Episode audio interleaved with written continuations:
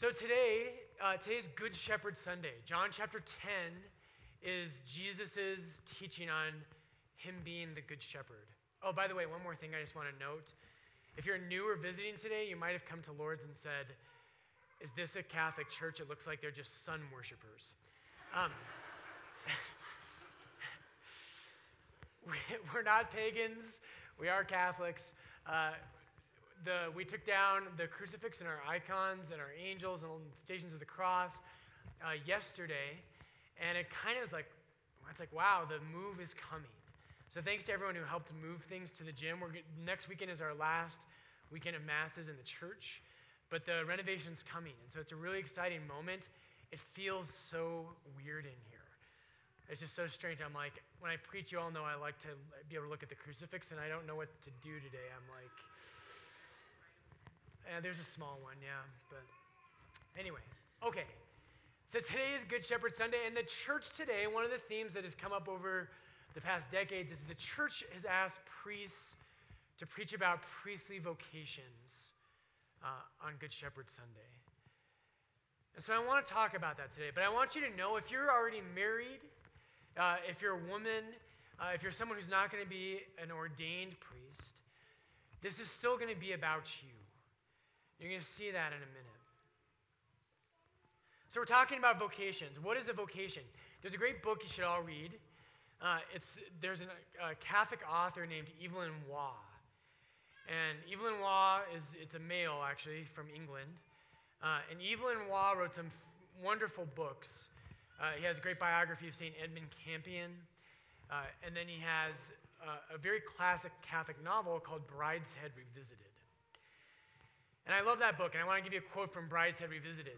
But in that book, there's like this 12 year old girl, Cordelia, and she's my favorite character. She's just a riot. She's so funny. There's a, there's a guy in the novel named Rex who's becoming Catholic, and she doesn't like him, so she always just makes up things about what it means to be Catholic. And so she tells him that the Pope has a, a whole room full of sacred monkeys and like when you go to sleep as a Catholic, you have to have your feet pointed towards Rome. So if you die in your sleep, you know to walk to Rome when you wake up. It's just it's hilarious. But anyway, and if you're not Catholic, that's not true. so Cordelia says this about vocations. She says, I hope I've got a vocation. And her friend says, I don't know what that means. She says, It means you can be a nun. If you haven't got a vocation, it's no good however much you want to be. And if you have a vocation, you can't get away from it, however much you hate it. And I love that line. Because I think that's how we think. It's totally wrong, by the way. But it's so awesome. It's the way we Catholics think about it, right? When I was in college, you've heard me say this, I used to pray, Lord, I'll do anything you want me to do. Just please don't make me a priest. And we can have this sense that if God chooses you to do something, it's like you're just locked in. And that's what's going to happen no matter what. The truth is, is that God gives us freedom. Right? He calls men and women to different missions in life. But he wants us to love and to accept his call in our freedom. So vocation's more like this. This is what Balthasar says. He says we can formulate this very simply. Everyone who is called, the word vocation is a Latin word, it means to call. Everyone who is called in a biblical sense is called for the sake of those who are not called. Hear that again. Everyone who is called is called for the sake of those who are not called. Today, I want to talk specifically about priestly vocations. And in our gospel, it ties very, very well. Today, Jesus says, I am the good shepherd. The word shepherd in Latin is pastor. That's why we call priests at the head of a church, we call them pastors because they're called to shepherd God's flock. In Jesus today, there's a very priestly identity in his words today. What do priests do? Priests offer sacrifice. Right, that's what they're called to do. So, Jesus today in our gospel in John chapter 10, you know, I, I remember growing up thinking, why did, why did those people kill Jesus? And it's so moving, like little children in the congregation, you'll see them kissing a crucifix, and Jesus has his owies, and why would someone do that? And I know you parents, you understand theologically, right, that sin is why Christ goes to the cross. So you tell your children, you crucified Jesus, right? No, just kidding. Don't do that.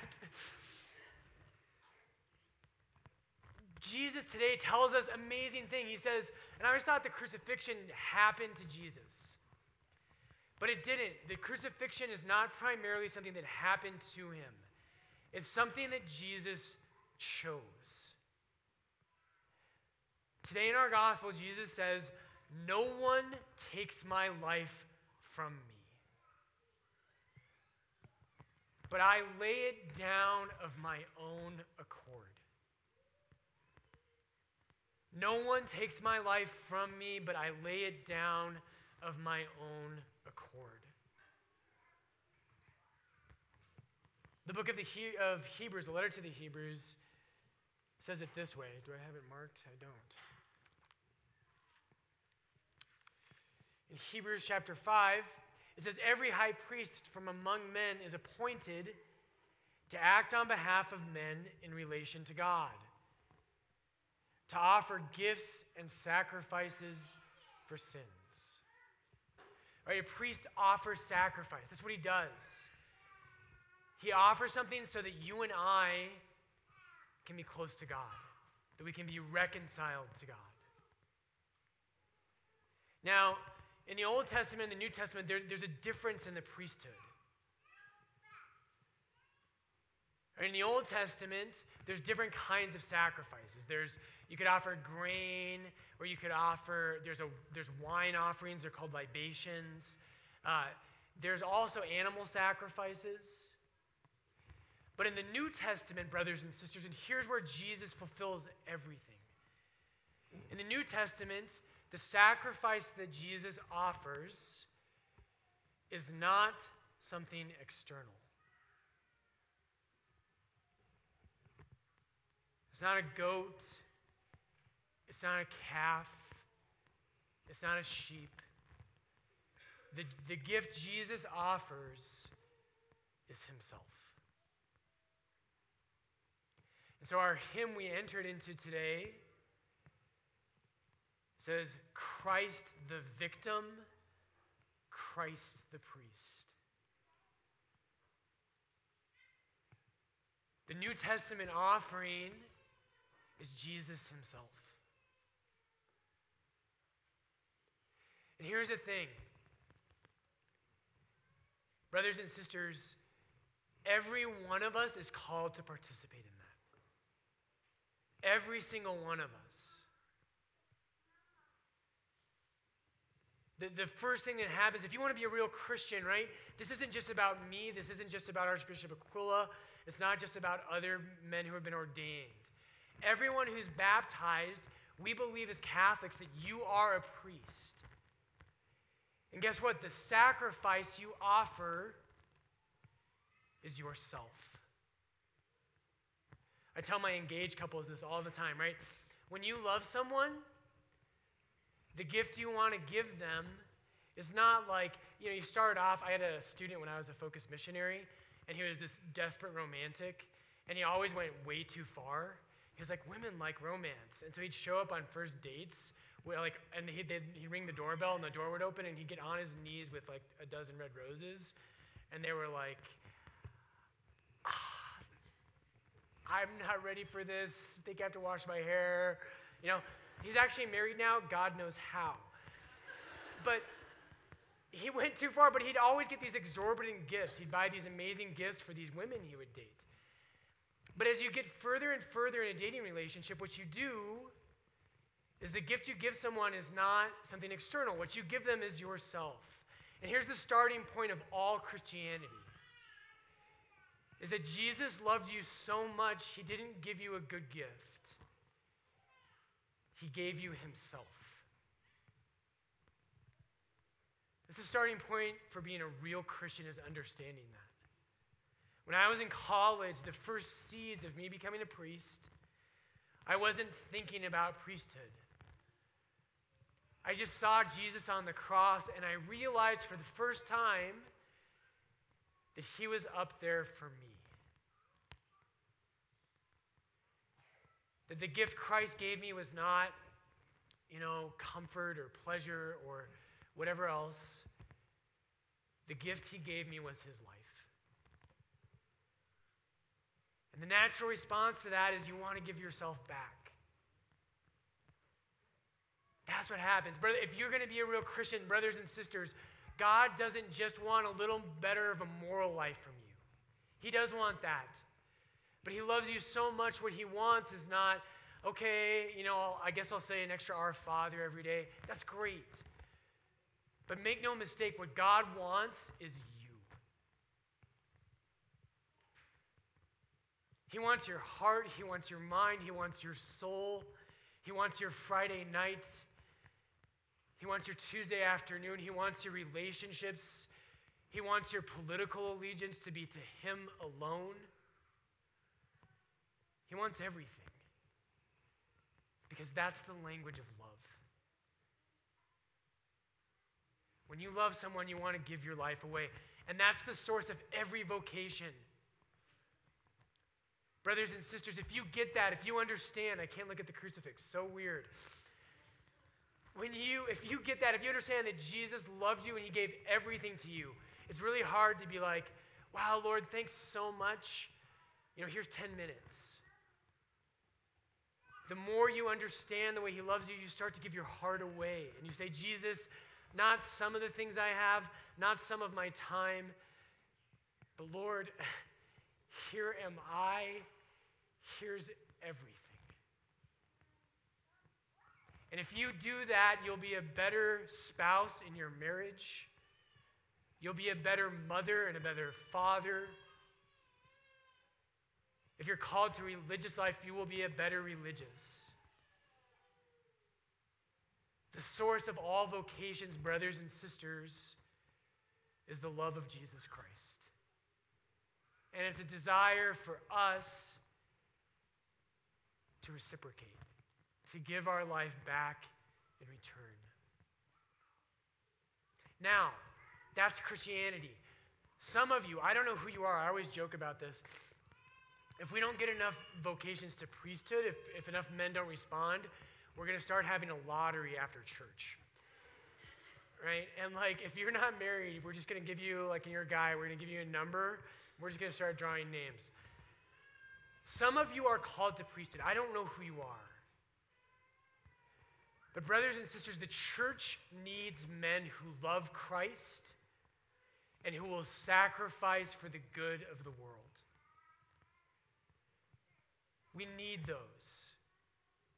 When I was discerning priesthood, the natural thing that we all do, all the guys who ever think about priesthood, and some come to me and they say, Father Brian, how do I discern? And inevitably, what they do is they make a cost benefit analysis. They all do it. I did it too at one point. And I wrote out on a piece of paper, and on one side I was like, okay, marriage. I was like, man, really want to be married, really want to have children. Looks pretty amazing. Uh, that's like, you know, there's tons more, but that was the big one. Right? And then priesthood, you're like, okay, well, celibacy, that sounds really hard and difficult and lonely. Uh, plus, though, right, uh, you are t- set for life. The church can't fire you. So you're, you're kind of like set. And it'd be cool to be a part of a brotherhood of guys.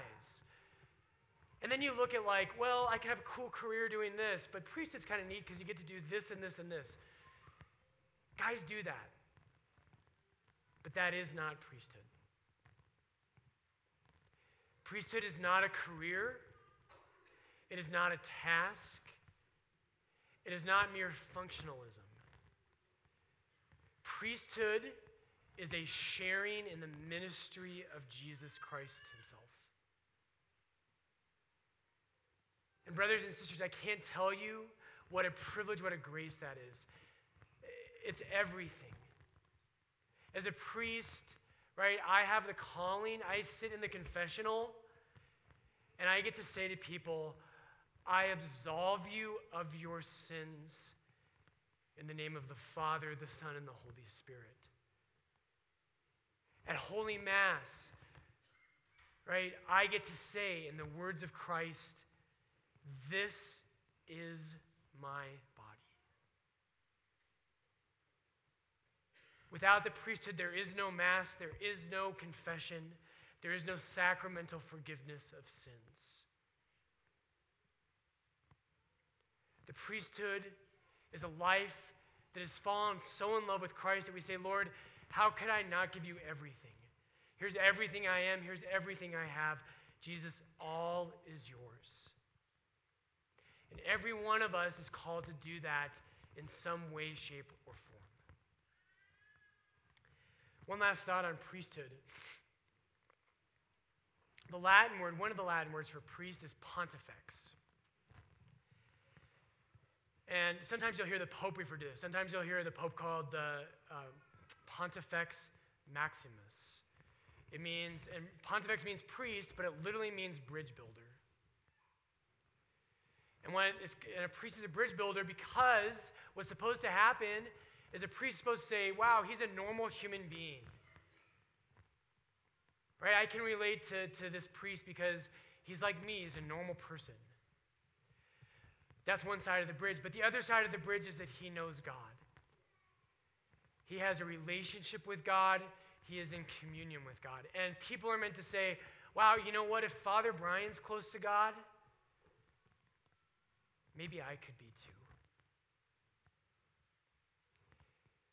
Brothers and sisters, you are a priesthood. If you have been baptized, you're a priest. 1 Peter chapter 2 says that. You're called to be a bridge. People around you should look at you and say, wow, you know, that person, he's, he or she, they're like me. They have a family, they have a job, they, they have anxieties and pressures, but they're different. They know God. And maybe if she knows God and she feels like Christ loves her, maybe I could love God. The sacrifice we are called to offer, brothers and sisters, is ourselves. So today, wherever you're at, I don't know where everyone's at in your spiritual life. The biggest thing I can ever encourage you to is to know that Jesus is not on the cross just in general for humanity, He is up there for you. Right? The more you look at the crucifix and you realize the Savior of the world hangs there for me the more you'll say, Jesus, here's my everything. Here's my heart. Here's my soul. Here's my freedom. When we do that, when we pray for that, when we live our lives like that, brothers and sisters, I promise you, if we live like that as a congregation, we will never, ever have a shortage of priests.